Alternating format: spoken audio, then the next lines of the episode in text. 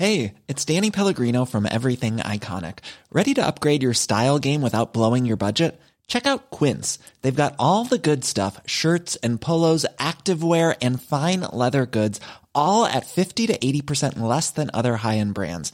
And the best part? They're all about safe, ethical, and responsible manufacturing. Get that luxury vibe without the luxury price tag. Hit up quince.com slash upgrade for free shipping and 365 day returns on your next order. That's quince.com slash upgrade. This is the Cork Today replay on C103. Morning to you as we welcome you along to the uh, programme and an exciting day today because we've got uh, one of the new ABBA albums to give away. They officially Voyage is the name of the album, the first ABBA album in 40 years. ABBA fans very, very excited about this day. So it's officially on sale from today. And to celebrate, we're giving away copies right across the day. And I will have one of those copies to give away. Later on, I will call out lyrics from a very well known song when I call out the lyrics, if you know the name of the song and if you are a not an ABBA fan, I think if you're not an ABBA fan, most of us know the words of ABBA songs for some reason. reason we'll be asking you to, to text or WhatsApp the title along with your name and address, and we'll we'll make a selection then. And one lucky listener is, is going to win one of the very first copies of Voyage, the new album from ABBA. So stick around. We'll be doing that a little bit uh, later on. I know I heard Ken do it earlier, and it was Dancing Queen was the song that Ken had. So I can tell you now, I'm certainly not having Dancing Queen, but I have another well-known ABBA track. So do stay listening for that. And also earlier in the week, we had the lovely Keith Hanley. You remember Keith who won the Voice of Ireland a number of years ago, and he joined us on the programme uh, because he's working at the CBS primary school in Charleville and the group of boys at the school they got together and they've professionally recorded a song now it's in a number of for local charities like the Autism Assistance Dogs and St Joseph's Foundation. It's a it's a fundraising song. They're doing a sponsored walk, so keep a lookout for them today as well if you're in Charleville. And their song is called "This Is How You Walk On," professionally recorded, and that gets officially launched today. And they're allowing us to play it a little bit later on the month. It's after twelve. John Paul told me that we will be playing it, so keep a listen out uh, for for that as well. And I know it'll be a big buzz for the boys and for their parents to have the first radio play of that song. And of course, people can buy and purchase that song locally and online with the proceeds as they go into some terrific charity. So we wish the boys good luck with that. A little bit of good news on COVID, and God knows we can do with any little bit of good news when it comes to COVID in this country. And this is to do with it's the first antiviral pill for COVID 19 that you take at home. You don't have to be in hospital to be administered uh, this. And it's been approved for use now in the United Kingdom. And of course, what often happens with all of these drugs, it's the same with the vaccine.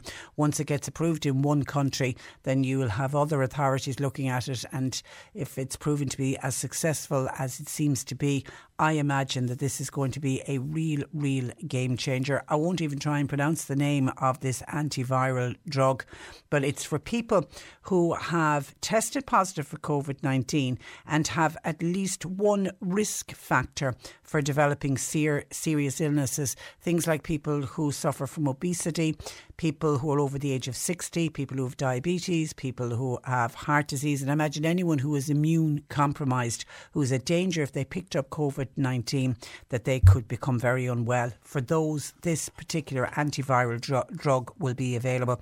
And it was the UK's Medicines and Healthcare Products Regulatory Agency. They said the drug was safe and it was effective at reducing the risk of hospital admission and death in people with mild to moderate COVID symptoms, and particularly that group of people who are at extra risk from the virus. Now, the drug has been produced by Ridgeback Biotherapeutics and Merck Sharp and Dohme, and of course, Merck Sharp and Dohme very much have a presence here in this country, and it works by interfering with the virus's replication. It prevents the virus from multiplying then keeping levels low in the body, and therefore it reduces the severity of the disease.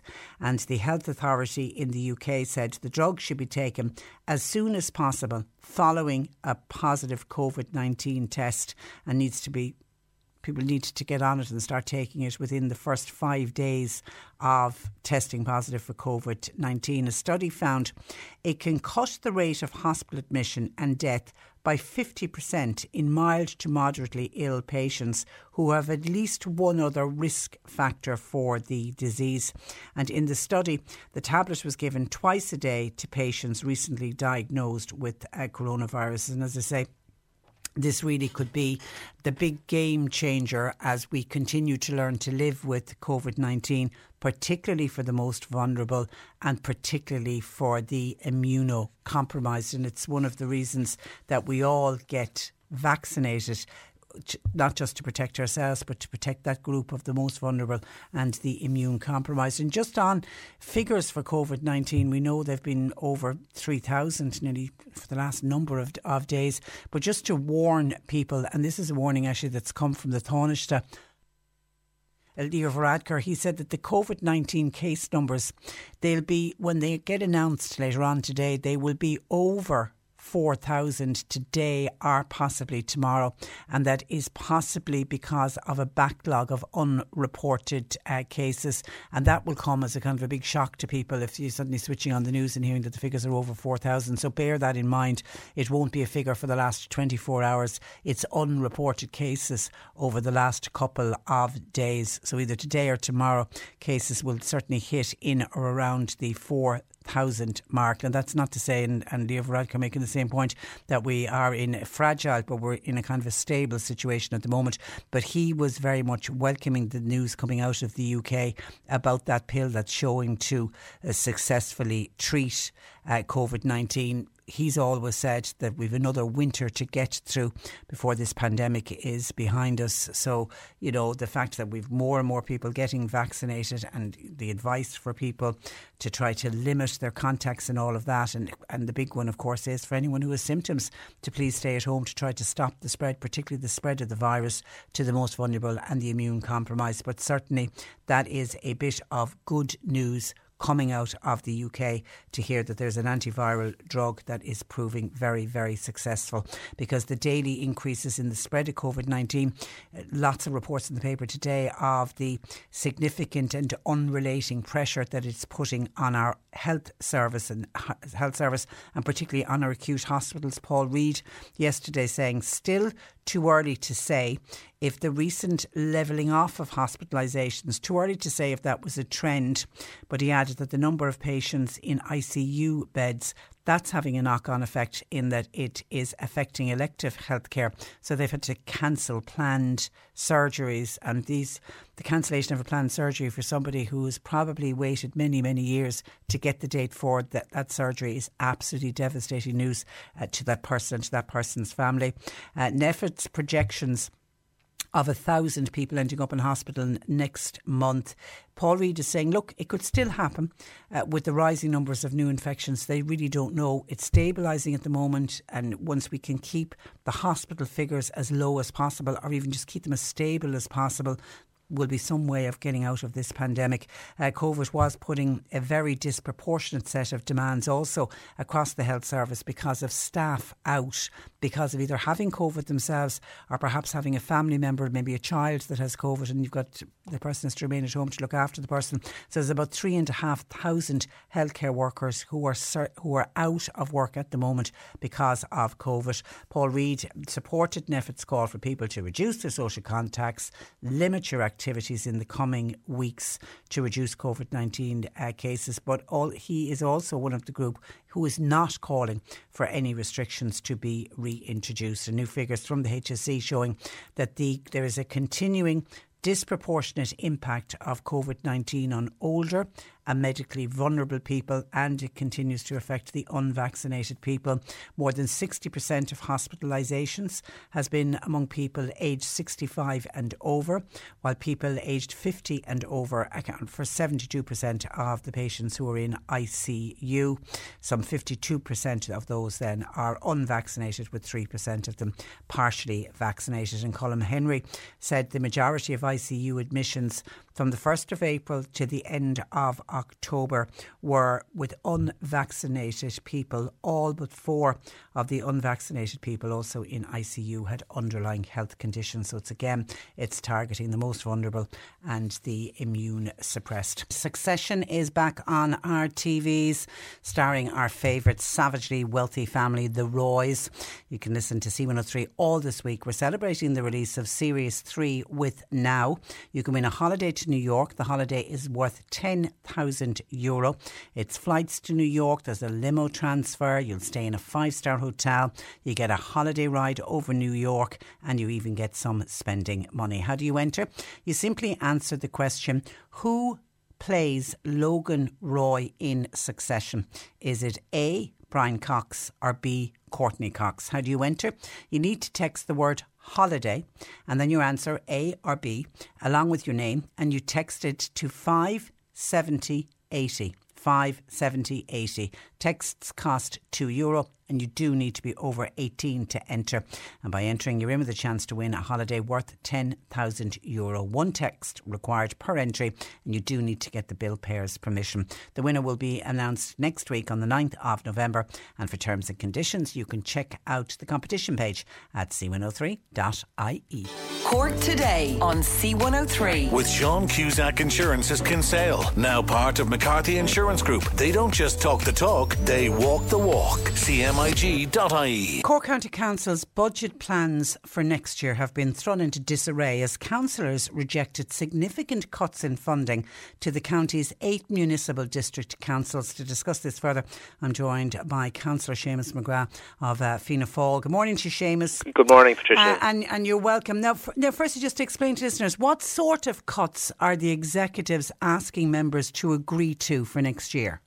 Yeah, so I suppose we're in the critical weeks in the run up to our budget, which will be held later on this month. And we've had a series of municipal district meetings and we've had uh, other meetings with the executive discussing the budget. So, overall, it does represent a major challenge in terms of reaching a budget for 2022 because look like everything else uh, costs of doing business are rising um, and you know to meet to make those demands and to, to balance the books is, is becoming an increasing challenge. And I suppose over the years we would have developed a lot of additional amenities for example and all of those things add to costs in terms of maintenance and so on.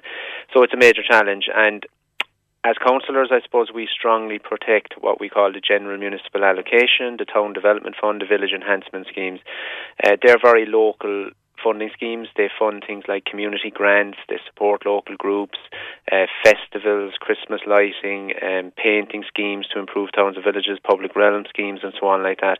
And of course, each individual councillor will know the worth of those grants. They might be very small grants, but they'll know the importance of those grants to local people. Absolutely, and we, we, we are strongly of the view that they have to be protected. So, in some of the initial drafts that we have seen for the budget in 2022, there were proposed cuts to those funding schemes, and you know, I think across the board, you know, politics aside, councillors said no, that that's not acceptable. We Was uh, were they as high as fifty percent as as reported yes, in the paper? Wow. Yes, yes, they were. They were um, because there is a, there is a gap that needs to be bridged overall, and I suppose the executive are looking at where they can make cuts, and, and I understand they have a difficult job to do, um, and a lot of the costs are fixed costs, you know, just to run the council and so on, and you can't you can't necessarily make savings in all your expenditure items, um, so they're looking at where they can, and and the, these funding schemes I'm referring to are, I suppose, known as discretionary funding schemes because they, they, they're not fixed costs such as payroll, pensions, and so on like that. And, and arguably, they could be cut, but we said no, it, it should not happen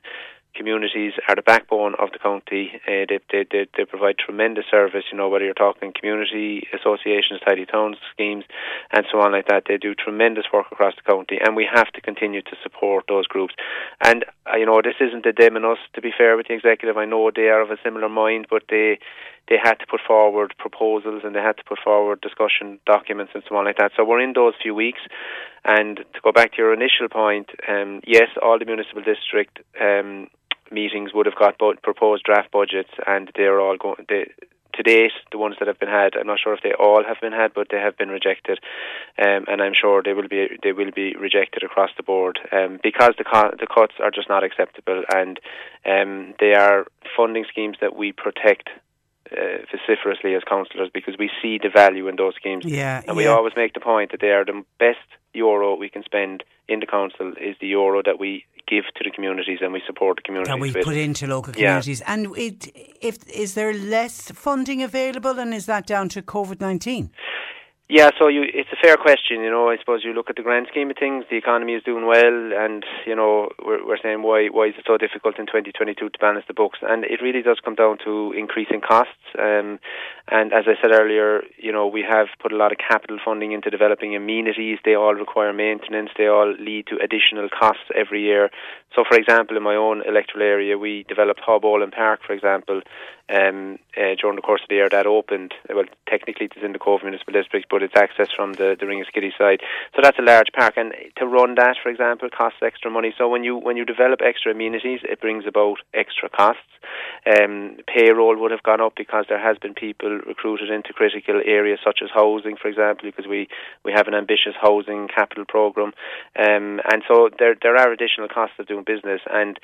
Um, and then you look on the income side, and there's not a lot of scope there to increase income, you know, because we don't want to we don't want to increase local property tax, for example, and we didn't do that. Um, we we took the decision earlier earlier on this year to maintain the local property tax at the 2021 level, so there will be no increase in terms of the local authority adjustment in 2022.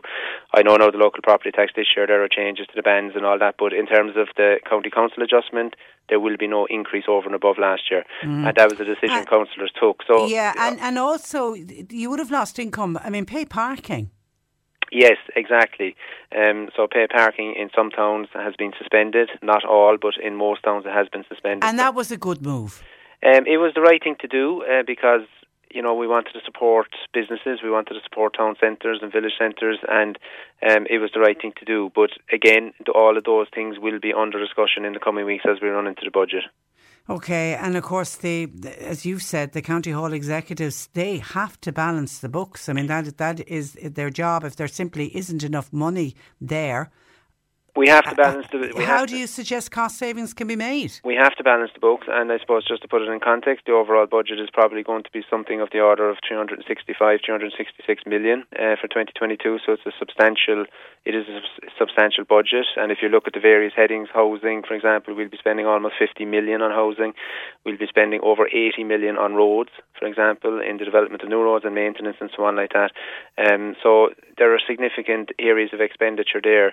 Um, we the next few weeks are going to be critical, Patricia. We have to find um, ways of bridging that gap. There is a small general reserve there that we can look at, um, but you know, at the moment, everything's on the table, I suppose, and we are in intense discussions. Can you go back to central government for additional funding? Yes, and to be fair, um, you know, government have been good to us. Um, they were good to us last year. They did provide additional funding to help with COVID costs and so on like that, because there have been additional costs as a result of COVID as well, um, and they did provide that. And then there was the the waiver on the commercial rates, which helped local authorities because you know that gave local authorities um, some breathing space because it- eased up on the need to be collecting the rates and so on like that. Uh, so that was good, and there is a certain element of that continuing in the last quarter of this year. Um, but yes, central government do have a role to play here, and uh, you know they have performed well in terms of supporting local authorities, and we just hope there might be something towards the end of the year as well that will help. Okay, a listener is making that same point, saying, "Could, as council, could you not argue to receive more central funds?" Uh, and ev- there will be every county, says this listener, looking for additional funds. But surely, when you look at the size of Cork, its population, its geographical area, we've more roads than any other uh, county. Surely, we should be treated differently here in Cork. Yeah, look, we are making that case, and um, it is necessary. I mean, local authorities across the board do rely on central government, and you know, a lot of those areas are funded by central government, such as housing building programs, such as the road, ma- such as road maintenance and road construction and so on like that. They are all funded from national funding grants, um, and we are making the case. Look, that we, of course, we need more, and that's an argument that we are strongly making. Okay, so the full budget meeting is not until the 22nd of November, is that right? Yes, Yeah. I- So there'll be a lot of negotiation between now and then. Is that how it works? Yeah, so there will be, um, and um, you know, even the budget day itself, there will be negotiation, and there will be some proposals, I'm sure, and some changes proposed. Um, you know, as councillors, we want to protect those items that assist the communities out there, and I suppose the visible work of the council on the ground. You know, things like street cleaning, things like maintenance of open spaces, you know, the provision of public um, toilets, the the maintenance of playgrounds, the maintenance of parks. They're all critical areas, and we do not want to see any reduction in them. And I'm confident we can achieve that. I'm confident we can go forward maintaining those service levels. Um, yeah, and they're all areas that when people are paying their local property tax, when they see that type of work and that kind of maintenance going on, there's a sense of, well, that's where my local property tax is going. Yes, absolutely. Um, the local property tax is, you know, is a source of income for the council it, it, some people probably think it is more than what it is. It probably represents less than 10% of our overall budget. Is it as low as that? It is as low as that, yeah. It is as low as that. Some people might think it represents more. Commercial rates would represent a lot more. Commercial rates for Cork County Council is of the order of about 112, 13 million. Uh, so that represents, you know, maybe around 30% of budget. Um, but so property tax is significantly lower than commercial rates in terms of funding the overall budget.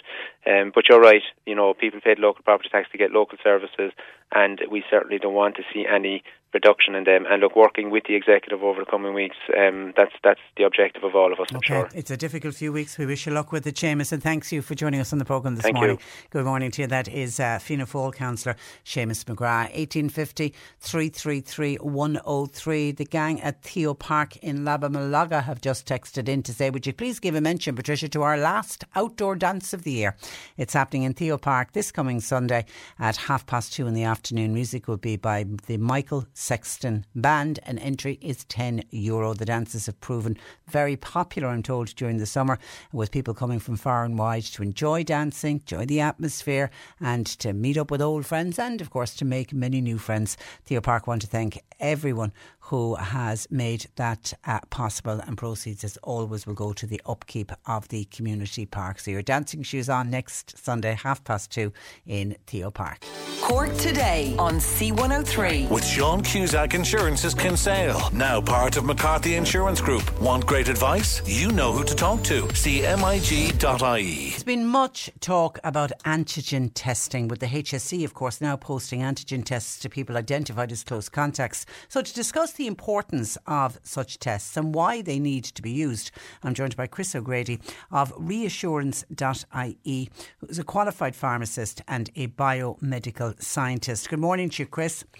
Good morning, Patricia. And, and, you're very welcome. I suppose, can you start by explaining to us what an antigen test is and how it differs from the PCR test? Um, an antigen test is a, effectively it's like a litmus paper test.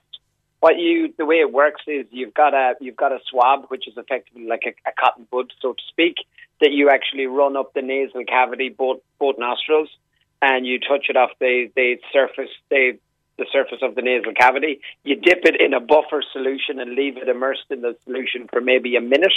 So whatever's picked up on the swab is washed into the solution, and then the solution is dropped in onto a cassette, a test cassette, into the liquid well, and the the liquid and the buffer moves up. The test moves up the paper, and then what you find is a control line establishes to show you that the test has performed correctly, and you wait 15 minutes. And if a if a positive line establishes that within 15 minutes, you know that you're positive for COVID. And if the line, the positive line, doesn't actually establish itself, then you know you're negative for COVID. Kind of looks a little like a pregnancy test, the actual very, results very, part. So, exact same yeah. idea. Exact yeah. same idea. And how accurate are they, Chris?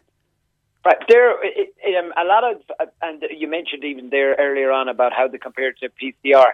They are very, very accurate. What the problem seems to have been historically since COVID started is that this, uh, you know, they've been compared to a PCR test, and they shouldn't be compared to a PCR test because they're not. They're, they're, they work in two different ways and they do two, they're two different things. If your question is, like, for example, to go to work, if your question is, am I infectious and a danger of, of passing this on to anybody else, an antigen test works perfectly.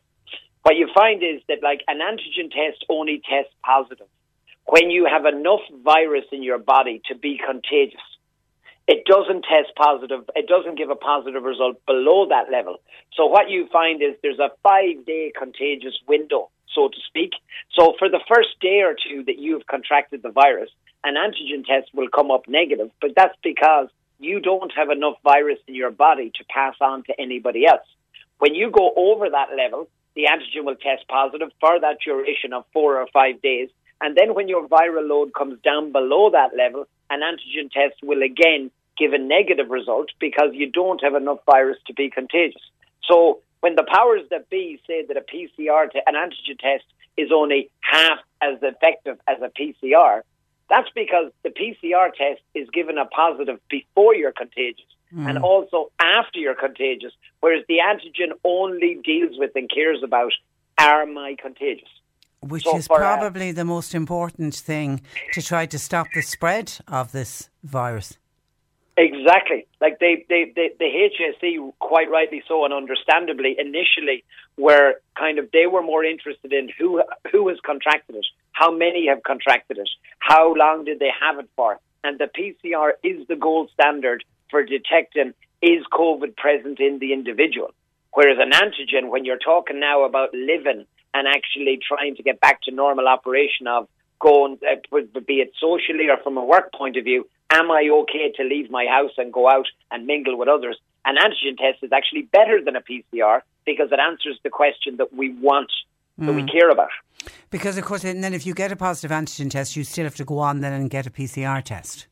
Quite rightly, because PCR is the, is the regulatory gold standard. But what what I'm seeing, and I, am living in this space. Uh, God, we're all living in it. But from a testing point of view, we have we set up testing centres back at the start of this, and we do antigen and PCR tests. But what you find, which we're all human, is the law of averages. People comply with what's convenient. When they kind of they'll comply with something that they can test when they're brushing their teeth in the morning, as opposed to go making an appointment, going down and queuing in a testing centre. They're we're all more compliant if it's a convenient idea. So an antigen test at home is is without doubt a very functional tool. It's not looking to replace PCR, but I I do believe people would comply with it, and you could have the whole population doing it on a frequent basis. And why do you believe NPHET and uh, and then subsequently the government, because it's NPHET who advised the government, why have they always been so slow about a more widespread use of antigen tests?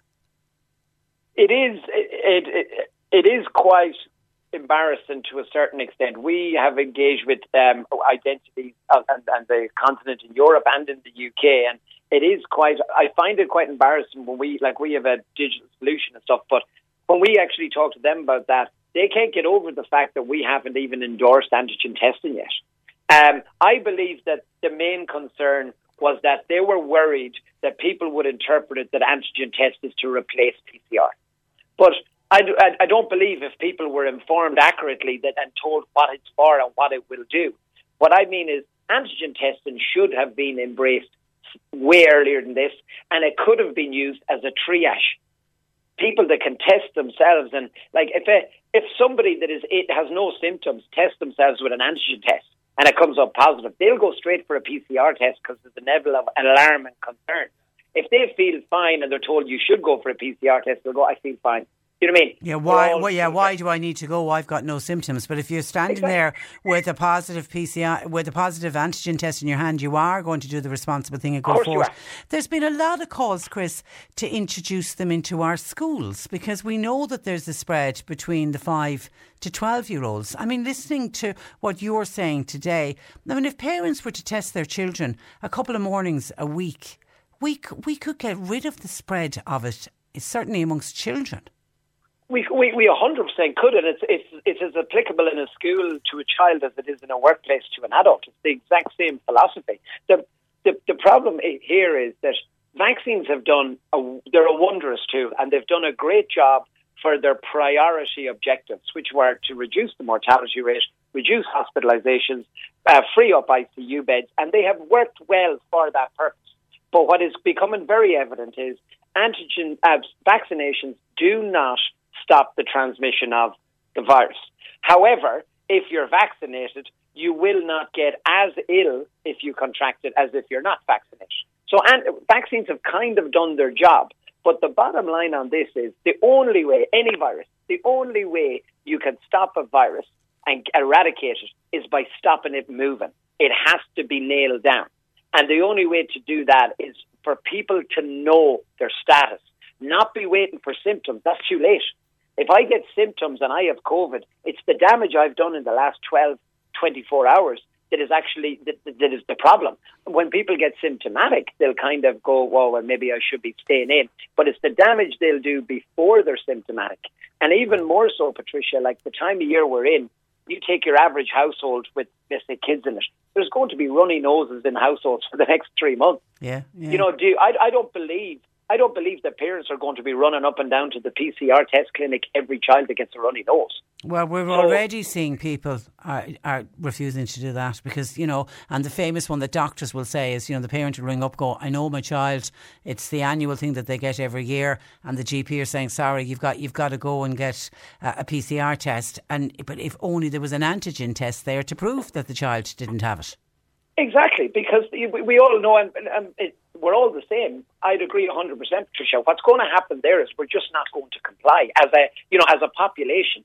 People are not going to be up and down to the PCR clinic. So while the government are worried that antigen will, people will interpret that it'll replace PCR, wouldn't it be an awful lot better for people to be testing at home twice a week, and then when at least they get the flag on the antigen, they would go for the PCR. Mm. That would that would pick up 80, 90 percent of cases before they go out into the population and spread.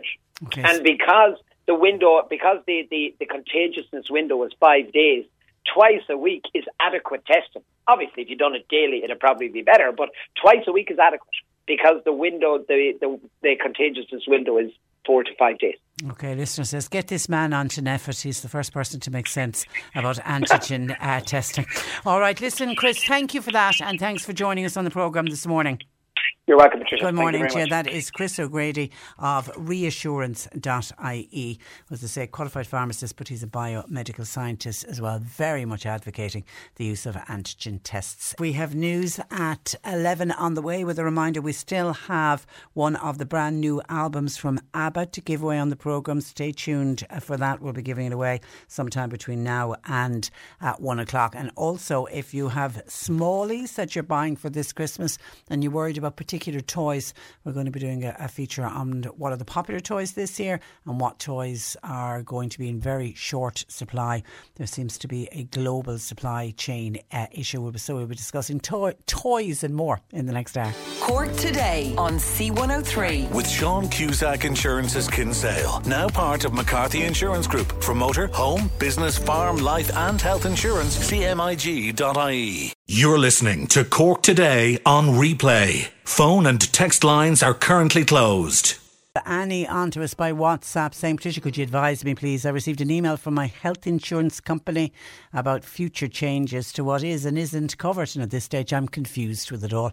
Are there any brokers out there that can deal with this? Uh, says Annie. It's probably one of the most confusing things we do every year is when the dreaded health insurance. And we're coming to that time of the year, the end of the year, when most people's health insurance, those lucky enough to have health insurance, the health insurance cover is due for renewal. And it's just, there's so many different policies out there. It, it's just mind boggling to try to get the bot, to the bottom of it. Uh, so we've just done a quick search to see, and actually the company that um, sponsoring the show at the moment, Mac- McCarthy Insurance, MIG uh, dot IE, they do all about, they, they cover health insurance uh, along with uh, obviously a lot of other insurance.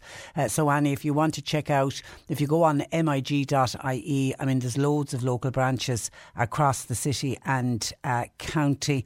I'm just trying to see, are they down there? Yeah, they're West Cork. I can see West Cork. There's there's North Cork. There's East Cork. There's the city. There's Mid Cork. Yeah, there's there's lots of places. So mig.ie. Uh, but yes, certainly local brokers who a lot of people will go to for their car insurance or their home home insurance. Many of them deal with health insurance, but I know MIG does as well. And then you can also go online to someone that we use quite a lot here when we're doing sort of information pieces about health insurance, and that's Dermot Goode of Total Health Insurance uh, .ie. You can check them out online as well, and you're able to take a look and compare policies. But listen, you're not on your own when you're saying that you get confused when the renewal policy comes in and it is health insurance with waiting lists the way they are at the moment for the public service, it's probably more important than ever that you have health insurance, but that you have the correct health insurance. So you're right to try to get as much advice as you can. Good luck with it, Annie, and thank you for your text to 0862 103 103. Now, as you've been possibly hearing on the news this morning with Barry, a 24 year old Corkman has been arrested by police in the UK, and it's on foot of an Irish arrest warrant, and it's to do with a murder that happened in Mallow Town back in 2018. Mairead Twohig, our news reporter, joins me with more on this story. Good morning to you, Mairead. Good morning, Patricia. And I said this is one of those very, very sad, tragic stories. And I suppose we need to go back to the summer of 2018. Absolutely, Patricia. Yeah, it happened um, on the evening of July 12th, 2018. It was around 8.30 p.m. in the evening time when a row broke out. Now, it happened on Bridge Street in Mallow, and it was uh, Conor Quinn, who was a native of Loughrea in County Galway. He'd moved to live in Killavullen in North Cork a few months earlier, and he got out of a car with another man to confront another young man on Bruce Street and uh, as I say, at around 8.30 p.m. on that evening, and the row broke out. Now, the other man, Patricia, produced a knife and stabbed Mr. Quinn once in the chest. He fled the scene of the attack. It was witnessed by Mr. Quinn's friend, as well as other passers-by in the in the area. You can imagine, it, you know, it's a busy part of Mallow. Um, and it was also captured on, on CCTV, and Gardaí had gathered that from the area. Now, Conor Quinn, collapsed on the street. There was an ambulance passing by. They stopped the paramedics assisted him. He was taken to, to Cork University Hospital, but sadly he was pronounced dead shortly upon arrival at the hospital. Um, so that, as I say, July 12th, um, around 8.30 p.m. the evening in 2018. Now, and of course, that date, July 12th, people in North Cork will be very aware of that date because it's Cahirmee Fair Day. So Cahirmee Fair would have been on in Buttevant that day, and of course the knock-on would be Mallow would be even busier because of that. Absolutely, and it was reported at the time that one of the lines of inquiry in the investigation that Gardaí were pursuing was that it may have been linked to an earlier row at Cahirmee Horse Fair, um, which, as you say, Patricia, had taken place earlier in the day, and the area would have been quite busy because of that. Um, so the latest update in this investigation is that a 24-year-old Corkman has been arrested by British police, and it's on foot, as you said earlier, of an Irish arrest warrant and um, he's expected to be extradited back to Ireland later this month um, to face those charges of murder of the of Conor Quinn. Um, as I say, three years ago. Now they arrested him in Huntingdon, which is in Cambridgeshire, um, early yesterday morning, and he was brought before Westminster Magistrates Court. He was remanded in custody, and he's to appear again there um, at Westminster Magistrates Court on November 12th next, so very shortly. Uh, in court, there was details, you know, given how Gardaí had obtained a European arrest warrant for him because uh, they'd received directions from the DPP to charge him with the murder of Conor Quinn. Remember, he's only 24, so young, stabbed to death during that row on Bridge Street. And um, they'd identified the suspects early on in their investigation, but he'd fled the country, went to the UK, and he was living under a false name in Huntingdon. So the guards here were working with their UK counterparts you know, through Interpol and uh, British police, um, and they managed to locate the suspect, as I say, living under a false name in Huntingdon. And at the time of this of uh, Mr. Quinn's tragic death and his murder, his partner Stephanie, as you might remember, was pregnant at the time. I do, I do. Yeah. And there's a baby been born since. Absolutely, yeah. She gave birth to a little boy just a few days after his murder, and she named the baby boy Connor after. after oh goodness, death. goodness! Such a tragic, tragic so uh, story. Okay, so the twelfth of November, do we expect the European arrest warrant then will be put in place? It could be extradited. It'll be after that date then. Absolutely, on or after that date before the end of the month. Absolutely. All right. Okay, listen, Mairead, thank you for that and thanks for thank joining you. us on, on the programme. That is uh, Mairead Twohig, our news reporter. 1850 333 103. And thrilled to see a text just come in there while Mairead was on from a listener who's been uh, texting us regularly because her daughter had COVID and, and has ended up in hospital and has been in ICU and ended up on a ventilator. And I, would asked her to, we were keeping her in our thoughts and prayers prayers, and I'd asked this uh, the mum to keep us posted on her daughter, and she's just literally sent in a text to say my daughter is doing well. She's off the ventilator and all going well so far. Oh my God, what a relief because you have gone through such a tough time, as indeed has your daughter battling on that ventilator. But thrilled to hear that news, and that's a good start to the weekend for you. And hopefully now it's your the, the, your daughter back on the road to recovery, please God, and she'll be home before long. 1850 333 103. Also uh, coming into us. Patricia, we are never going to get out of this pandemic until people start learning to cop on and stop mixing in big crowds and going to after school activities. Families, for example, going to matches. People are only looking for trouble, and guess what's happening? They're spreading COVID at the same time. It's common sense. People need to stop and think. If you're going somewhere, analyse it. Is this a good idea? Will there be a lot of people there? I feel parents need to wake up. They need to protect themselves and their children because this virus has absolutely no mercy. And this listener is also agreeing with a texter that was on to us yesterday who was talking about the COVID certificates and saying, surely the COVID certificates are a waste of time because vaccinated people can still transmit the virus. And somebody was wondering, you know, why are we using these COVID certificates? Surely they're of no use at all. Well, actually, uh, we do know that if you are, whether you're fully vaccinated or unvaccinated, we all know that we can pick up uh, COVID 19. But there's a study that has come out from microbiologists at the University of Reading. And what they did was they got groups of people and families in particular who had a COVID positive case and they tracked the family and they were looking at uh, people in the family who were vaccinated versus those that were unvaccinated. And they've done a lot of study and they've come out now to say that fully vaccinated people clear the infection more quickly than those who are not vaccinated. The peak viral load is roughly the same. Whether you're vaccinated or unvaccinated, you can get COVID. So when you get it, the peak viral load is going to be the same for the vaccinated and the unvaccinated.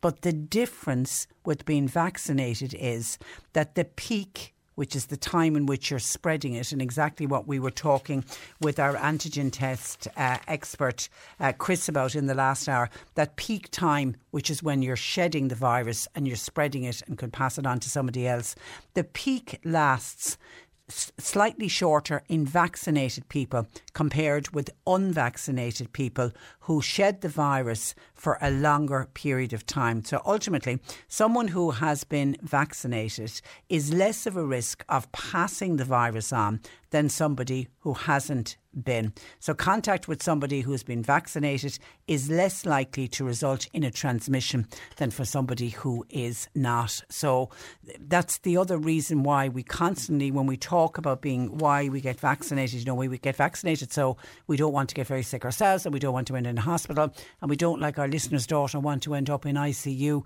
and ultimately on a ventilator and we're all trying to protect ourselves from death.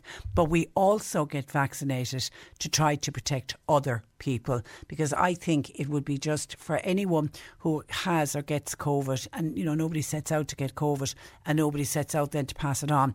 But if you know that you've ultimately then passed it on to somebody who's immune compromised uh, somebody f- perhaps who is battling cancer somebody who's one of the underlying conditions that we know that can lead to people ending up in hospital or ultimately if you passed it on to say an elderly loved one who would be immune compromised and they died how would you ever live with yourself so that's another reason why we get vaccinated is to protect other people uh, as well. So that's the reason that the vaccination certs are so important. So you know that everybody in there, even if God forbid some of them had COVID 19, their peak lasts less than being in a room with a lot of people who are unvaccinated. Because if you're in the room with the people who are unvaccinated and they have uh, COVID, they will be shedding a maximum amount of the viral overload, which then pass it on to you.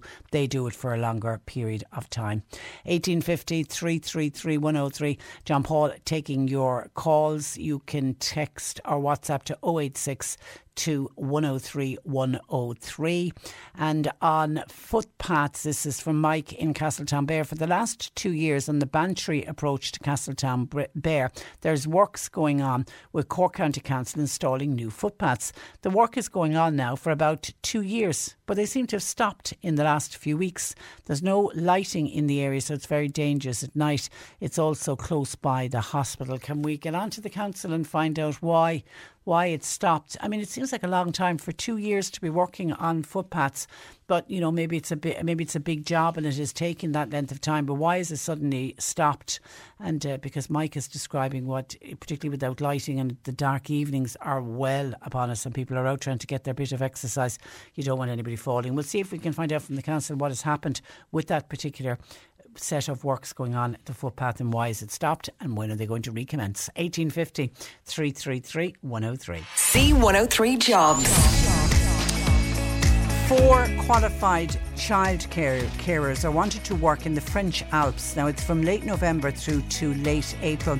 To have or NVQ level 5 or a higher qualification. You email your CV to simon at skifamille.co.uk. General operatives are required for immediate traffic management positions. You need to contact by email info at nextwormxtm.ie. Teleporter wanted for 360 swivel in the Blackpool area. CVs to jobs at hamiltonfrench.com.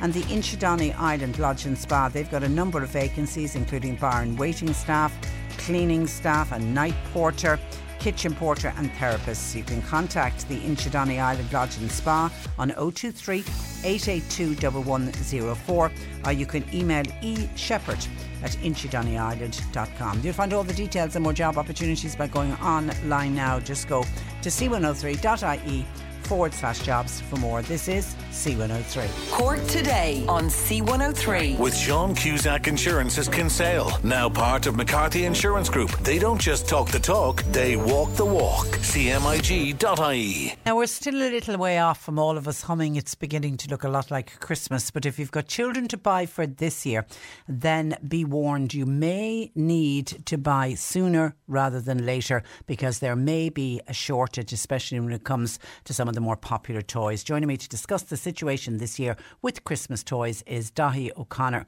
of World of Wonder and World of Wonder worldofwondertoys.ie. Good morning to you, Dahi. Good morning. Your favourite time of the year, I imagine. Favourite in one way and then stressful in others. now, there are shortages every year. I mean, every year that I've been sitting here doing this programme, we speak about certain toys that even Santa Claus can't get. But is there a feeling that this year is going to be worse than previous years? Yeah, in previous years, it might have been one or two really uh, high in demand toys would have been short because, because there was just such demand for them. But this year, it's probably more across the board that there's just going to be general shortages of toys in general, um, uh, or a late arriving of toys, probably as much as um, shortages of to- product is going to arrive later than would have would have normally arrived. I mean, at this stage, you'd have really all your toys in. Uh, we would have all our toys in, where we're still expecting a lot to come over the next two or three weeks, which really wouldn't have been uh, that's, uh, that's, years. that's unusual. Yeah. And is is this directly attributed to COVID?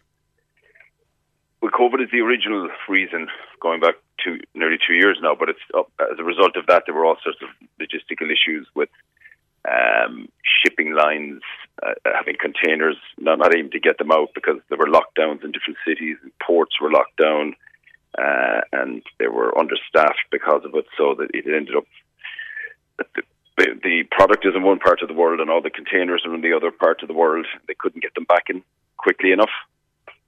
It's a kind of just in time system. So once that, that, that manifested itself over a number of months, it, it's just continued. And then there was high demand for that product as well. So you had a kind of a, a perfect storm with high yeah. demand for, for kind of household products and, and, and toys and other products like that that are made in China, but yet uh, it couldn't either manufacture them or get them out of there quick enough because of, of, of the lockdowns with COVID and the various issues that that, that created. So we're, it's it's still that we're still suffering as a result of that. Is Brexit playing a role, Di?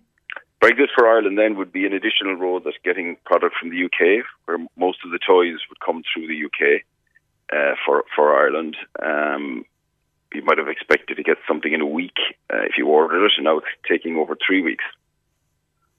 Yeah, and between and I mean not just I mean obviously the issues around Brexit and paperwork and all of that, uh, but also there's the there's the issue that's going on in the UK with truck drivers. Yeah, with truck drivers in the UK, uh, with their warehousing there as well, and uh, their issues with getting product into their ports. They're having particular issues now because of Brexit. Their uh, product is going to be sent to Europe because they can't take it in. Uh, and then drivers to come over here, and then even drivers in Ireland are, are an issue as well. Um, maybe not as not as not to the extent as in the UK, but it's, it's difficult to get drivers to, to ship products from ports in Ireland. It's taking longer. So everything is taking a bit longer, which yeah. So there's a number of is, strings to this. Yeah, yeah. Are you already seeing a bit of a Christmas rush, even though we're only in the first week in November?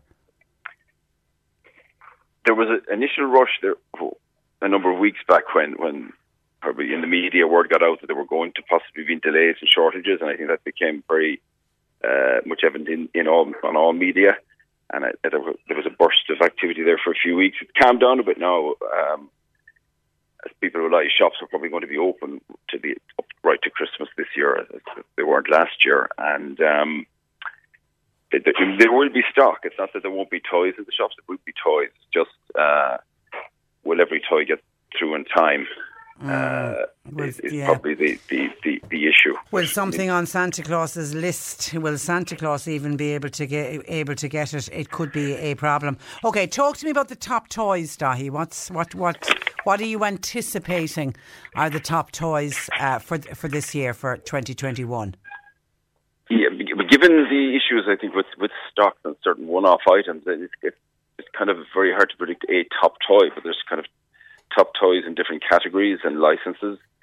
Um, so we'd see high demand for Harry Potter Lego, the Astronomy Tower, the the, the Paw Patrol Mighty Tower, um, would be strong within would be in high demand item with Paw Patrol. And there's a hoverboard and cart from Hover One, which is a popular item this year. It's a it's a kind of a, a cart that can also be a hoverboard. Uh, the Barbie Dream House, so Barbie that that item is the our generation item. Megan with Pet, um, the Bat Tech Bat Bot. Uh, that's, that's a Fisher Price Imaginext item that's popular, and then Nerf Elite Echo 2, two uh, Nerf gun is, is popular. And okay. CoComelon is a big brand also in, pre- in preschool. So the Coco Melon JJ Interactive uh, is going to be in, in, high demand. Is is that the doll that eats vegetables? Yes, he's the, the yeah he teaches kids about diet and, and it's, it's a very preschool for very young Okay. Young, young children, yeah. Yeah, okay. yeah, yeah. Because he's popular, and there's a, bit of a shortage there. Now it's coming, it's a, but the product's going to be late. Okay. He's one of the one of the, the, the particular brands that is suffering from from shortages at the moment. And it's preschool, so it's the very smallies. That's for the real small. Yeah, yeah. yeah that's from yeah. from from one one to three. That that that age group once once they're basically sitting up, and then in Lego Friends there'd be the Heartlake City Mall, and then you know, it's very popular as farming toys this year. We're finding farming toys very popular as the Kids Globe, Cattle Mart and Shed for, for the Britains and Siku toys. That seems to be very popular. So farm products are very popular this year. Yeah, the farm ones kind of have a tendency to come and go. They'll be there for a few years and they kind of wean off again. And then, well, you know, it's, we found the farm end of it growing every year. Is it? Yeah, very yeah, strong. yeah. You see the, you see it in all the shops when you go in. You see all yeah, the. There's more products made for it now. So yeah, I suppose that farms and farm. They can have the farmhouses as well as the fields and the the, the you know the livestock yards, uh, and they can do add-ons and, and build up a, a a big, a large farm scene where they probably wouldn't have been able to do that maybe 10 or 12 years ago. The product wasn't there.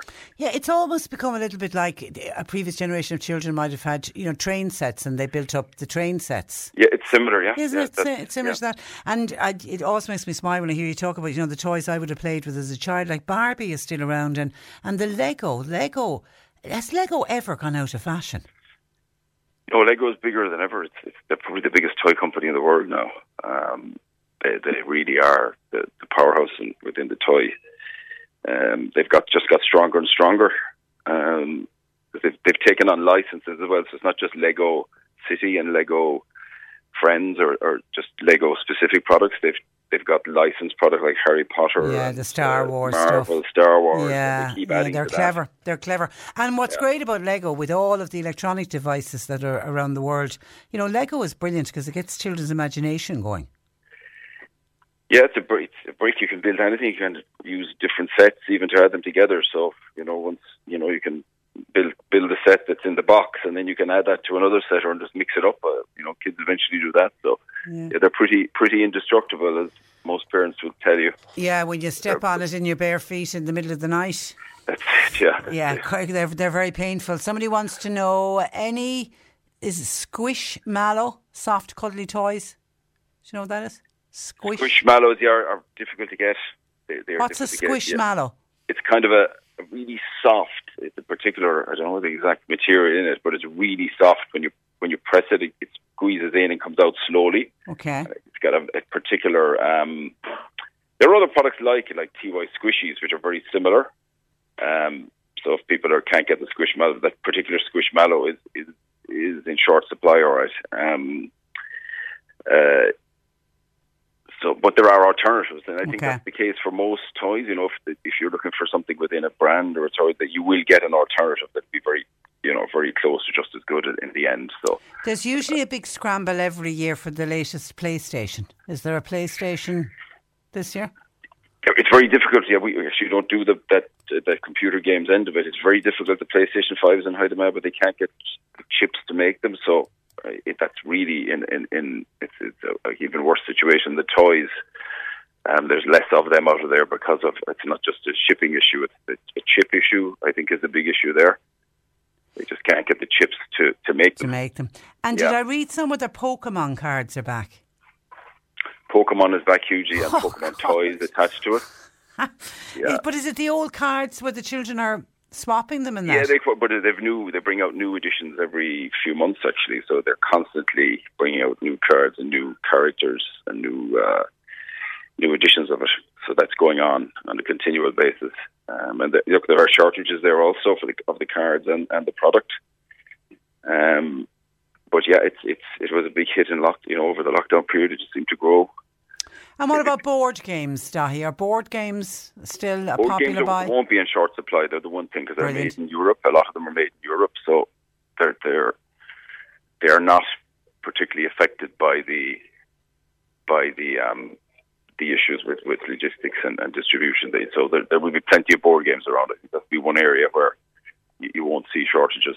And dare I ask, is Monopoly still there? Monopoly yeah, and about ten other iterations of it, or Yes. more, twenty other different types of Monopoly. So yeah, yeah. And board games are great because it's a great way for the family to sit down and get together. Yeah, they're very popular, particularly in lockdown last year.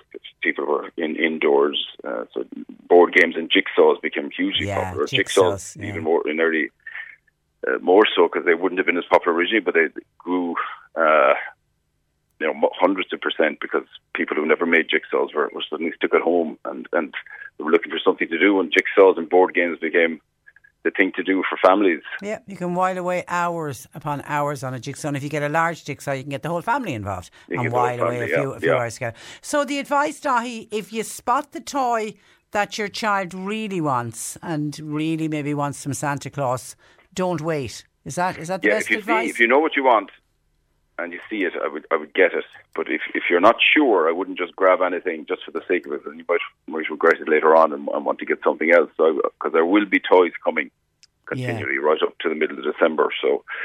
Um, but if you're sure, if you're pretty certain you know what you want and you see it, it, it certainly I, I would advise people to, to get it it may not be there in a couple of weeks. Yeah, but that's going to be the big difference if you're unsure about what you want because there will be deliveries, which normally there's not at this time of the year, but there will be deliveries right into December. Okay, listen, Di, uh, thank you for that, and we appreciate you taking time out on what is the busiest time of the year for you. But uh, thanks for joining us on the programme this morning. Okay. Good Thank you. morning to you. Bye bye. Dahi O'Connor of uh, World of Wonder and World of Wonder Toys.ie. 1850 333 103. Lines open. Cork today on C103. With Sean Cusack Insurance's Kinsale, now part of McCarthy Insurance Group. Want great advice? You know who to talk to. CMIG.ie. C103. C103's Irish Sunday is the big show on your radio. Sunday mornings from 10. Four hours of all time favourites from Cliona Hagan to Mike Denver Susan McCann to Derek Ryan. and Daniel O'Donnell to Nathan Carter. It's Cork's greatest hits, guaranteed. And everyone is Irish. Join us Sunday mornings from 10 a.m. Irish Sunday. on C103. Right here, right now. That's a festival that's returning to Cork for a fourth year over the, not this weekend, the weekend afterwards, the weekend of November 12th through to 14th.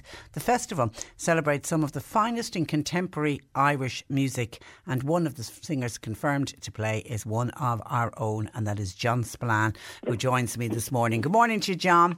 Good morning, Patricia. Lovely to talk to you. Long time no see. Well, listen, always great to chat to you as well. And I can't wait for the day when we can have these chats where you're sitting opposite me in studio, you have the guitar on your back, and we chat away, and then you'll say, Well, let's sing a song, and you'll start singing a song. And those days will come back, and you'll be back with us in studio.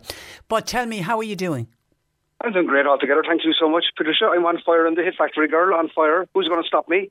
And um, I uh, released a, uh, a champion record this year. It's called uh, 100 Snow White Horses, and I brought it out at um, Easter time. And uh, it's tipping away very nicely, and um, it got great results really with reviews and Brilliant. charts and radio play. So all good, thank you. And did you find lockdown good for that, to be able to sit in your own space and just write? Um, I did, I did. Well, uh, I mean, I got an awful shock at the start, like, um, you know, March of last year, because I, you know, that's the busy. That's a busy time for me. You know, I'd be very quiet now in January and February. and March, I'd take off. But um, so there was in after I got over the initial shock. Um, I got on fine then after that. I, I did, a, you know, lots of bits and pieces, and I had this record to bring out and all that. So I got on fine in the end. Yeah, it was, it was all to do with trying to stay busy, wasn't it? And- And keep focused and keep busy. Uh, yes, indeed. Well, uh, I, I was writing away songs, and um, I flung op- open the doors of my hit factory then, and I received a number of commissions for songs off people. Brilliant. And um, I'm still working on those, and I, I did some songwriting workshops then as well on Zoom, and um, so it, it, it, it worked out fine in the end. Thank you. But you love the live work. I mean, you must have really missed that. Ah, yeah, well, it's just great old fun, you know, um, playing gigs. I mean, like, I have a great life, really, travelling around. Like, I mean, no, tomorrow I'm I'm back in action now, and tomorrow I'm going to Ballyferriter now in West Kerry, and I'm doing a gig, like, so it's great to have an excuse to go to Ballyferriter, like, Yeah. not to mind say get paid for it, like, Yeah. so. Um, and uh, and have you managed to do many live gigs since the reopening of the nighttime trade? I have, yeah. I mean, I um, well, well, I was gigging anyway. Like on, you know, I was zooming and I was um, streaming, and you know, there was a lot of that behaviour going on. And then in the last month or two, I've done a number of gigs. Like I was up around the country there now. I was in Galway and Dundalk and Kilkenny and all those places uh, in the last month. So, so all good. Thank you so much. And there's a ferocious appetite, isn't there, out there for people who people just desperately want to get out to the live gigs. There's nothing like sitting in a room listening to, uh, particularly an artist like yourself, but you know, an artist that you really love and know and know and know their work. There's a huge appetite for it. Um, there is, and there seems to be a kind of a, a new appreciation, really, of um, of the live gig situation. So, you know, we, see how long that lasts, like, but it's good at the moment, anyway. Hopefully, a long time. I think it- it was. It, it took the pandemic for people to realise how important those live gigs are. I, I, really do firmly believe that that people have a, a much better appreciation now of going to a show. And your gig is tomorrow week, Saturday the thirteenth. Uh, it's going to be in the Cork Opera House. The Opera House is that a venue that you love playing in? Ah, yeah, well, the Cork Opera House is very special to me. Uh, to- I suppose to everyone from Cork, really. I mean, I'm more everyman because I do the everyman every Christmas for over 20 years.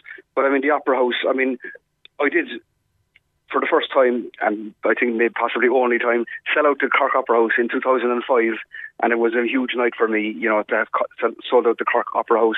But this one now, um, tomorrow week, is going to be an extremely special night for me because I'm playing with a 40 piece orchestra, and there have been arrangements made of 10 of my songs.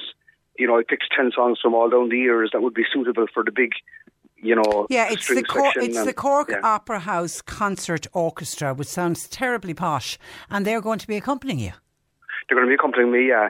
So um, I picked 10 songs, and um, I started off with a song called Princess Street from 1983. Love that song. And uh, I have All the Ways You Wander from 1994. I, I picked songs, you know, from over the last 30 years or 40 years, whatever it is now, and uh, and so they're being orchestrated. And I haven't heard the arrangements yet now, but um, they have very good people. Like they have uh, Cormac McCarthy and Paul Frost, and they're doing the orchestrations. So it's a different thing for me altogether. Like I'd usually just have myself and the guitar, or maybe Mm. a, a band, a small band. But uh, so we're getting the full treatment now. There's something magical though about a full orchestra behind you, isn't there? That I mean, that's a really special sound. It's a really special sound, and um, I can't wait to hear it. And I'm going to, you know, we're getting it recorded. Oh, well. brilliant! So, um, so hopefully, you know, there, there might be an album in it, but it, Yeah. it'll be a different treatment of the songs. Like, Yeah, and there's a, there's another young lad. Is he on before you? Ju- junior brother? yeah, junior brother. So um, he's uh, um, he's not my brother. They're all thinking, "Oh, I never knew you had a brother, John. I Junior brother. Um, he's uh, from Killarney, and uh, he's very talented, and he writes kind of crazy songs, um, very poetic. I mean, the first song I heard of out of him was one called "Hung, Hung Over at Mass." Have you heard that one? No. I, he's, he hasn't been on my radar until he's. He, and when I saw his name, I had to Google him, and, and, and he looks like incredible. He's, he's doing incredible stuff. Yeah, the, the songs are very mad and very creative. Um, Hangover at Mass is a good crack. Um, you, you know, um, he's from Killarney, and he there, there's a kind of a generation of young songwriters now. I think who are quite brilliant and very, um, very good at lyrics. You know, Yeah. are very brave with lyrics. You know, And they're the So, fu- um, they're the future. I saw the Rubberbandits describe him as as one of the best artists in Ireland today. Pure tradition in his tunes. He literally sounds like you gave him a peat bog Viagra. a what Viagra? a peat bog Viagra. Oh, Pete, well, right, yeah, Yeah, yeah. Well, yeah. the Rubberbandits like horse outside. Yeah, yeah, know. yeah, yeah, So yeah. He's kind of on the mad side of things a bit. Yeah, so But, he'd, um, he'd suit the but- he'd suit the rubber. So he's on before you then, is he? He's on before me, yeah. Okay. All right, all right. So are you excited about the weekend? I mean, there's some great acts performing across this this festival right here, right now. Yeah, uh, Mary Coughlan and um, Wallis Bird and uh, Loa. There's a lot of women. I think the first night, and uh, so it, it's a big thing. I think it's a, it's a Cork Opera House initiative. Um, it's a new festival they've had for the last three or four years, and it's a big deal. And I think the biggest thing about it is the um, their own orchestra and backing all these people Yeah. that wouldn't normally be backed by an orchestra. Yeah, and I know they'll have gigs. I mean, obviously the Cork Opera House is the main venue, but there'll also be gigs at Coughlan's and at uh, Cypress Avenue. And and tickets for your gig uh, on sale as we speak. CorkOperaHouse.ie. Yes, indeed. Okay. Get get in and get them fast. John, uh, we wish you luck with it. Enjoy it because I think it's going to be quite a special night. But I think it's going to be very special for you as well. And it's important that you enjoy the gig. And as always, it's a pleasure to have you on the programme. Thank you so much, uh, Patricia. Lovely to talk to you. Good morning to you. Bye bye. Bye bye. That is uh, the wonderful John Spillane. 1850 333 103. Somebody's asking about have we given away the ABBA album yet? We haven't. Voyage, the new album from ABBA. We're going to be doing it after 12. You're listening to Cork Today on replay. Phone and text lines are currently closed. some of your texts that are coming in. A listener has just made contact and wants to know where she can d- donate adult nappies free to whoever wants them. Does anybody know? Now, I know adult nappies usually are for people who are incontinent. The HSE are always uh, really good about uh, giving them to families that, that need them. So, this is obviously somebody who has ended up with a lot of adult nappies, no longer need it and doesn't want to dump them, would like to pass them on to somebody that needs them. So, can anybody advise us so we can advise this listener what she can do with an amount? I don't know how many she has, but it's adult nappies. Does anybody know anywhere that accepts them? I mean, at one stage, charities, I remember when I was involved with sending out shipments to Belarus, we used to take uh, things like that, children's nappies, but we used to take adult nappies as well for some of the adults that were in nursing homes in Belarus. Uh, but then a lot of those shipments have stopped. I mean, there was a huge cost involved then in, in getting them over to Belarus as well. But obviously, in COVID times, all of that has uh, changed. So I don't know if there's charities maybe still involved that would take those those adult nappies for overseas, or maybe there's there's local charities that would use them as well. If anybody can offer advice that we can make contact with that listener, can you contact us, please? John Paul taking your calls, 1850 333 103. And then another listener is a bit annoyed about the fact that this year they're charging for the flu vaccine. Listener says, Can anybody tell me, please, why are they charging for the flu vaccine? If you don't have an underlying health condition, then you have to pay 25 euro. You could be on a lot of medication and they're asking you to pay 25 euro. Why is that? Because this time last year, we will remember everyone was being encouraged to go get the flu jab, and it was free nearly to everybody, wasn't it? Wasn't it last year? But there was a big push, but that's because, of course, COVID was circulating and we didn't have a vaccine for COVID, whereas the HSE now are back to. Now, there are a lot of people entitled to a, a free flu jab. I mean, obviously, anybody over age 65 is encouraged uh, to get it, but you know, people who are pregnant can get it. Children can get a flu jab, and it's, not a jab for children; it's an it's a, a nasal one, so it makes it easier uh, for children two to 17. They're entitled to it free. Uh, an adult or child aged six months or older is at increased risk of flu-related complications, and then there's a long list of long-term conditions. People, for example, who've got chronic heart disease, chronic liver disease, renal failure anyone who's suffering with any kind of respiratory diseases, people with cystic fibrosis, anyone with any kind of a neurological disease like multiple sclerosis, um, certain types of bi- diabetes, anyone who's morbidly obese, if your body mass is over 40, you're entitled to a, a free flu jab.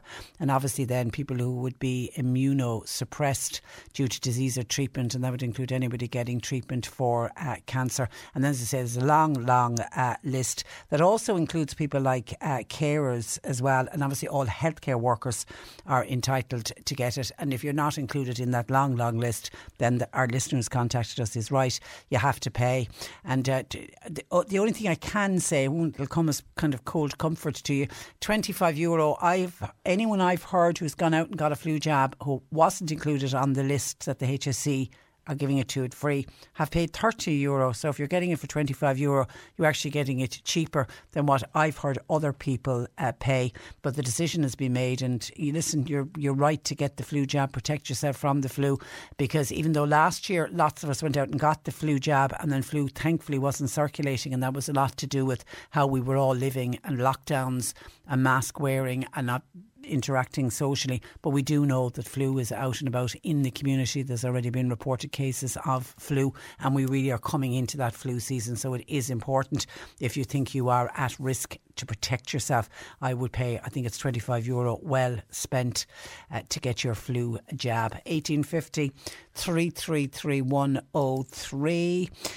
Listener says, Patricia, I was listening to your programme earlier and I totally agree with some of the parents who were contacting you saying that other parents need to stop and think about going to matches and bringing their children to matches, particularly if parents have children under the age of 12. With the amount of COVID 19 that is circulating between the 5 to 12 year olds, they certainly are at higher risk of picking it up. I would gather from one of your previous listeners that they must have uh, children, and she, she spoke about limiting school after school activities. I don't agree with children going to matches. God, wouldn't it be brilliant if we had all parents who were looking and giving consideration to others and limiting who their children actually meet? Um, I think, Patricia, that children can get COVID and spread to others and then they'll spread the virus, especially in the under 12 year olds. Well, listen, we know that the under 12 year olds are, are, are getting COVID. There's been a huge increase in the 5 to 12 year olds. We can be thankful that they don't get very sick, which is the important important thing. But then do they pass it on? Of course they do. And of course, the danger is that they'll pass it on maybe to somebody in their household who is immune compromised or somebody in their household who's an underlying health condition or an older person and all of the compl- complications there. So I think, you know, the majority of parents are trying to do their very best. Kids have had a really, really tough time during this pandemic. And as, you know, things have started to open up, they need to get out as well. But it's just to limit the number.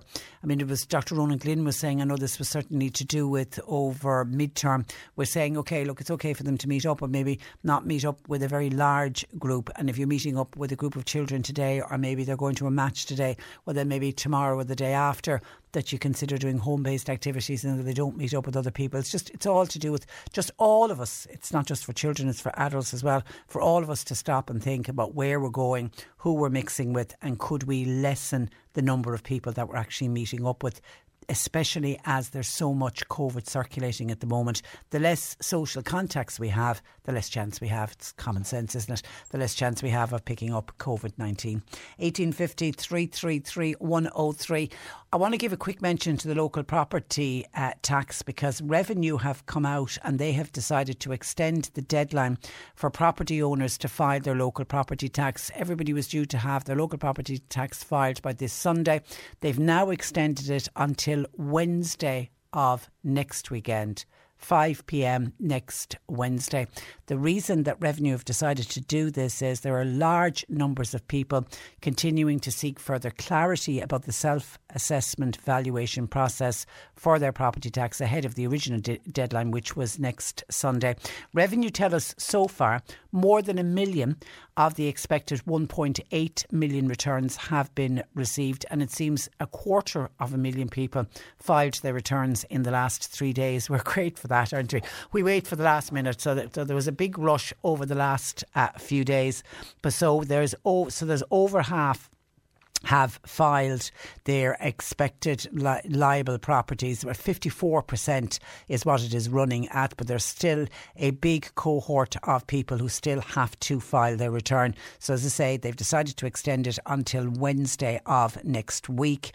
And Revenue have all also released what different bands owners have declared their houses to be in. The bulk so far of people, 31%, are saying that their houses are in the band number one, which is under 200,000. And then the next most popular band is band number two, which is where people are saying their houses are valued at between 200,000 and 268,000. And if you want to go to the other end of the scale, 0.2% of people say that their house is valued at over 1.75 5 million. Wouldn't you love to see the houses that they're living in, that they're self declaring their house is valued at over 1.75 million? Now, in the last, the helpline, and we were giving out the number for the helpline because we did our piece with revenue earlier on in the week to try to answer as many questions as we could. And then we were telling people that the helpline was uh, open, and we know they extended the helpline hours, opening hours this week to try to cope with the amount of people who were ringing in, people who had queries in the last three days alone. And in the last three days, two of those days, they extended it from eight in the morning until eight in the evening. 80,000 calls were made to Revenue's local property tax uh, helpline. So that's an incredible number of people. And actually, John Paul said only this morning somebody contacted them because earlier in the week we were hearing people were waiting two hours and more to get through to Revenue. John Paul said he took the call, a call from somebody this morning who just wanted to pass it on that they needed to ring Revenue. They wanted to check something about their local property tax and they had a four minute wait. we could all cope with a four minute wait. So the helpline is still up and running, but I imagine over the next few days it'll probably get as uh, busy. Um, now, we're trying to find out because the helpline that operates, it's a Dublin number 01 626. It had been operating from half nine to half four and it was only operating Monday to Friday. We're trying to find out from revenue have they extended the opening hours for today, Friday, and also will they be open at the weekend? Will some of the revenue workers be will they have workers available to work the weekend? They certainly will be there Monday, Tuesday, and Wednesday of next week. But we're trying to find out will the helpline be available at the weekend? John Paul is already after getting through to uh, revenue, and I know there was a bit of a problem when John Paul was getting through to them uh, because their website crashed earlier today, and that was causing all kinds of problems because they want people to file the return. The easiest way to do it is if you have access and if you can do it online doesn't suit everybody, I accept that. And if you've got a query, it certainly doesn't suit you because you need to check out the query before you can go online. So they were offline for a period of time uh, this morning, but it is back up uh, and running. But we're waiting on revenue to confirm if they will be keeping the extended times for the local property tax helpline. And also, we're trying to get confirmation will they be open on the weekend. So hang in, to, hang in there. Hopefully, we might get something before the close of the programme today uh, to, to bring that to you. But just to let people know that the quickest and easiest way for property owners to return their to submit their return is to do it online. And you can do it on revenue through my account. ROS or the local property tax online portal. That is the easiest way to do it. And there is an interactive tool and information available on revenue's website to determine the value of your property. But they have extended if you haven't. If you're in that 0.8 of a million householders who haven't filed your return yet, they're they're giving you a little bit of extra leeway. They're extending it until next Wednesday. 1850 333 103. John Paul takes your calls. I want you please now to get texting or WhatsApping if you would like to win a copy of Voyage. It's the new album from ABBA. It's out today. We've copies to give away across the day. I am now going to call out some lyrics to an ABBA song, and you have to try to identify what is the name of this song. And once you know the name of the song, text in the name of the song along with your name and address. And you can text or WhatsApp to 0862 103 103. Here are the words from the ABBA song So much that I want to do. When I dream, I'm alone with you. It's magic. Oh, and I have the urge to sing it and I can't. Let me give it to you again. So much that I want to do. When I dream, I'm alone with you. It's magic. Do you know what the name of that song is? If so, text the name of the song along with your name and address. Text or WhatsApp to 0862 103 103. The C103 Cork Diary. With Cork County Council, where communities and businesses all across the county can get the support they need at corkcoco.ie. Something that has been cancelled is the Ballinhassig Community Development Association. They were due to hold their social dancing in the Marion Hall tonight. Due to the rising COVID figures, they've decided to cancel. But drive in bingo is going ahead in Kildorrery Creamery Yard, and that's at 8 o'clock. Kilcully Scout Camp are holding a fundraising car boot sale next Sunday. Now it's from 8am to 2pm, weather permitting. All proceeds will go to the upkeep of the Kilcully Scout campsite. Tea and coffee will be available along with toilets, hot and cold water, and sanitizers, and your support would be appreciated. And a vintage run in aid of Pat Lane will take place on Sunday next. Cars, bikes, and tractors are all welcome. They'll meet at Crookstown Hall at 10 a.m., where refreshments will be served. Pat suffered a severe stroke earlier this year and he's in Dublin recovering. And this is a special fundraiser for his ongoing care. We wish luck to everybody involved there and particular good luck to Pat. And Buttevant Running Club, they're holding a four mile race next Sunday. Starts at 10 a.m. on the Kanturk Road and ending in front of Buttevant GAA Hall. It's on the Liscarroll Churchtown Road. Chip timing and prizes will be available on the day. 15 euro online entry only, please. Register online at www.popupraces.ie and everyone is welcome. Cork Today on C103. With Sean Cusack Insurance's Kinsale, now part of McCarthy Insurance Group. They don't just talk the talk, they walk the walk. Selling a little or a lot? Shopify helps you do your thing however you cha-ching. Shopify is the global commerce platform that helps you sell at every stage of your business. From the launch your online shop stage to the first real life store stage, all the way to the did we just hit a million orders stage.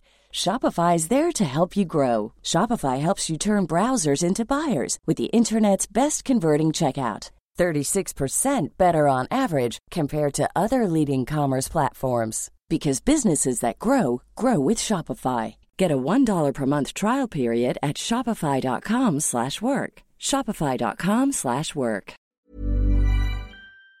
CMIG.ie. This is the Cork Today replay on C103. Let's get some movie suggestions for the weekend from Mark Malone, our movie reviewer. Good afternoon to you, Mark. Good afternoon, Patricia. Now, two movies for us uh, Dune and The Guilty, and we have a very quick trailer from Dune. Dune is the number one movie in the world. Let's fight like demons. Don't miss the best film of the year. On the biggest screen possible. This is only the beginning. Dune, rated PG 13, now playing. Best movie of the year? What's this? yeah, almost. Uh, you know, at least we've had, we've got a good week this week. You know, I mean, I really do hate when I come in week after week just moaning about the standards of uh, modern movie making, and, uh, and it seems sometimes as if I hate everything. So these both these movies are very good. I'm glad to be able to say. Okay, this Uh, is so War- Warner Brothers. Uh, it's it's been it's been filmed before. Um, um, back in the 80s. I remember the, the first film. I actually went to it in the cinema back in 1984, I think it was. And, um, you know, there, were, there was always talk about, um, you know, this was unfilmable. There was the, the novel from Frank Herbert that was unfilmable. But David Lynch did try back in 1984. And I do remember going to see it. And I remember, I don't remember very much about it at the time before I saw this film. I remember there was kind of big, huge kind of uh, sandworms. And I know that, uh, you know, I, I remember Sting in a weird nappy kind of contraction, which was very odd at the time. And, uh, it was directed by David Lynch, who kind of dismissed the film afterwards because he said, look, I didn't have final cut in the film. It's not my film. It's the producer's film. It belongs to the movie studio. Uh, and so he's always kind of denounced it, which is a bit of a shame because I do remember thinking it was okay, but not really enjoying it very much. So there's always been talk over the years. Many people have kind of, um, you know, thrown their kind of hat in the ring to say, look, I'll have a go at it. And uh, in the end, it turned out to be uh, Denis Villeneuve, who, uh, this is his third science fiction film in a row. And like up to now, you know, he made Arrival, he made uh, the remake, or well, I suppose the sequel to uh, Blade Runner. And nobody expected, certainly, the new version of Blade Runner to be any good. But it was. I mean, it was absolutely terrific. I loved it. And the one thing you must understand about De- Denis Villeneuve is that when it comes to his science fiction movies, he's not making those kind of Flash Gordon, uh, Star Wars kind of, um, you know, shoot 'em up type of movies. This is sci-fi, which is a lot more kind of restrained. This is a lot more cerebral, and and I know that it's not going to be for to, to, to everybody's taste, as was kind of his version of Blade Runner. I remember when I was doing the the the review of Blade Runner, I said there's a scene where the main character gets out of his car and walks to a hotel and then walks up the stairs. It takes about five, six minutes, but it's so extraordinarily beautiful. That I loved it, and it's still a scene actually that I remember. Whenever I think back on on that movie, um, I think about that scene. And Denis Villeneuve seems to have this kind of incredible touch whereby you know he he he makes things happen when certainly things on screen don't seem to be happening, and that's a talent because all the time you're just you're desperately kind of. Um, you know, concentrating on what you're seeing on screen because it's so entertaining and so wonderful and so beautiful. And um, and I think you have to give him credit for that. And also the fact that I think the film has very been very very well received, even by fans and fans of the book, because people will always go, it's not as good as the book. Yeah, But, yeah, yeah. And it is very hard for, and, and I always feel for filmmakers, it's very hard to match something to a book. Well, exactly, yeah, because of course when you're reading the book, It's very it's different. Your vision. Yeah, it's a very Yeah, different experience. Okay, so what, what's the storyline here then? Well, the storyline is, is really, really kind of very, very complicated, and so therefore, uh, it's basically the film kind of surrounds this character uh, by portrayed here by Timothée Chalamet, and he comes kind of from a kind of a royal family. His father is kind of Oscar Isaac, and he's given the job to go to a um, to a planet to um, collect this kind of uh, material that's actually on the sand. There's a very, very sandy planet, uh, which gives power basically to the kind of universe. Uh, the problem with that, though, is that uh, he's given the job, and it, the job has been taken away from other factions who, who don't particularly uh, want uh, Oscar Isaac and his family there. And so, therefore, that causes uh, an awful lot of problems. And so, basically, it's a kind of a coming of age story of Timothée Chalamet, who is kind of seen as this kind of very weak, kind of um, almost kind of scrawny type of character. And it's about his journey, basically becoming a man. Um, and so, um, if anything, though, if unfortunately, if I was kind of criticise the, the, the anything about this film, is is kind of the casting of Timothée Chalamet. I think he's too young, and I'm not really sure if it's a terrific performance than the kind of performance that really you would have wanted. Uh, there's a scene, for example, where he and Rebecca Ferguson, who plays his mother in this, kind of are looking at a scene of devastation, and she looks devastated. He looks as if he's just wondering what he's going to have tea uh, later on that evening. You know, which is a terrible pity. But the, the rest of the performances by everybody is pretty good, and the film looks extraordinary. It really does. I mean, week in and week out here, I talk about really, really bad CGI, but the CGI is extraordinary and it is exciting. And so the film does take a while um, to kind of start. But then again, um, it's going. It's, this is the first of two films. So basically, like you know, the first half of this film is like the first third of two films. If you see what I mean. There's And another, yeah, there's another one to come. Yeah. Exactly, yeah. So it takes a while to kind of get into its stride, but when it does, it's really, really exciting.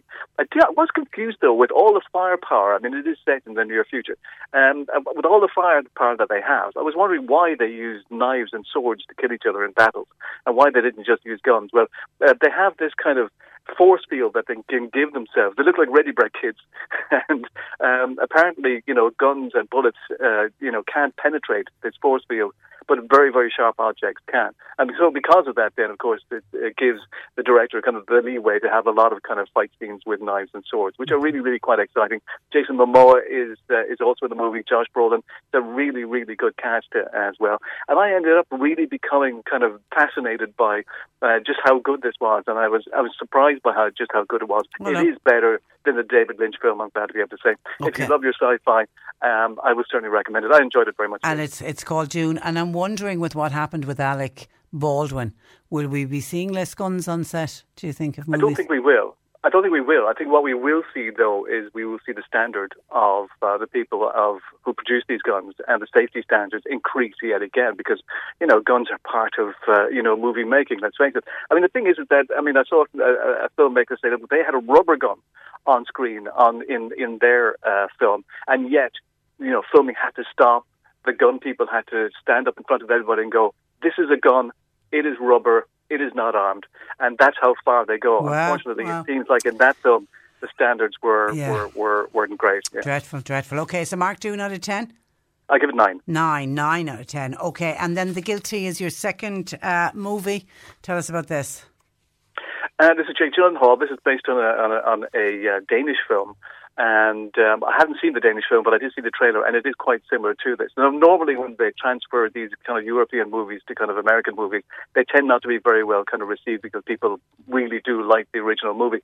Here, I think, as far as I can see with some of the reviews, is that uh, people are very, very, I'm glad to be able to say, uh, very appreciative of this version because um, there are a few things to kind of think about it. I mean, first of all, it was made during lockdown in LA last year, and um, they have, and the film concentrates mainly on the face of Jake Gyllenhaal. Do you remember that film? And I try and I re- reference it quite a few times. Ryan Reynolds, the film called Buried, where he's underground. Yeah, yeah. And the film just the film just basically concentrated on his face throughout the whole film, and the, and and the conversations he had on his mobile phone. This is very very very very very uh, similar.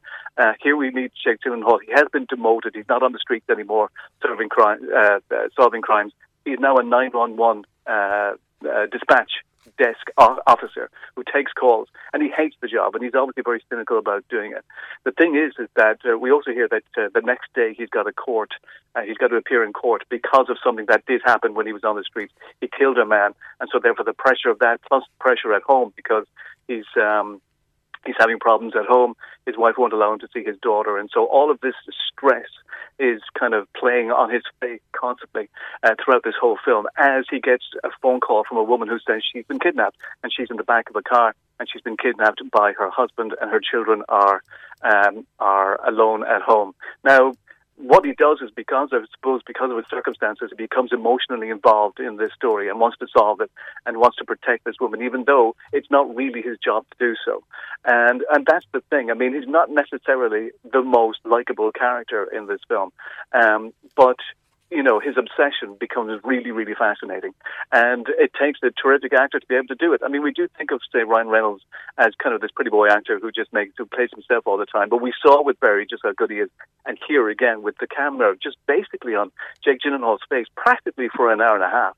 You have to have a good actor and an actor who's going to be able to kind of do the job properly and a very, very good director. The interesting thing, there's a couple of interesting things about it. Anthony, uh, Antoine Fuqua, who directed this movie, uh, was in contact with somebody who had COVID. So he had to direct the film from a van in the car park next to the studios and via uh, walkie-talkie and a monitor. And that's how they And, and he did it and did it well. So mark it out of 10, The Guilty? I, I can't see any. Oh, by the way, one of the voices is that of, which was kind of interesting, is uh, that of Riley Keough. and Riley Keough is the daughter of Lisa Marie Presley. Oh, um, okay. who is the granddaughter so mark of Elvis Presley. out 10? Sorry, yeah, there's nothing wrong with this. It's perfect from start to finish. I give it 10. 10 out of 10. Whoa, 10 out of 10. And that's where we got to go. Thanks to uh, John Paul, Nick with you, Nick with you for the afternoon. Cork Talk to you Monday. on C103. With Sean Cusack Insurance's Kinsale, now part of McCarthy Insurance Group. For motor, home, business, farm, life, and health insurance, cmig.ie.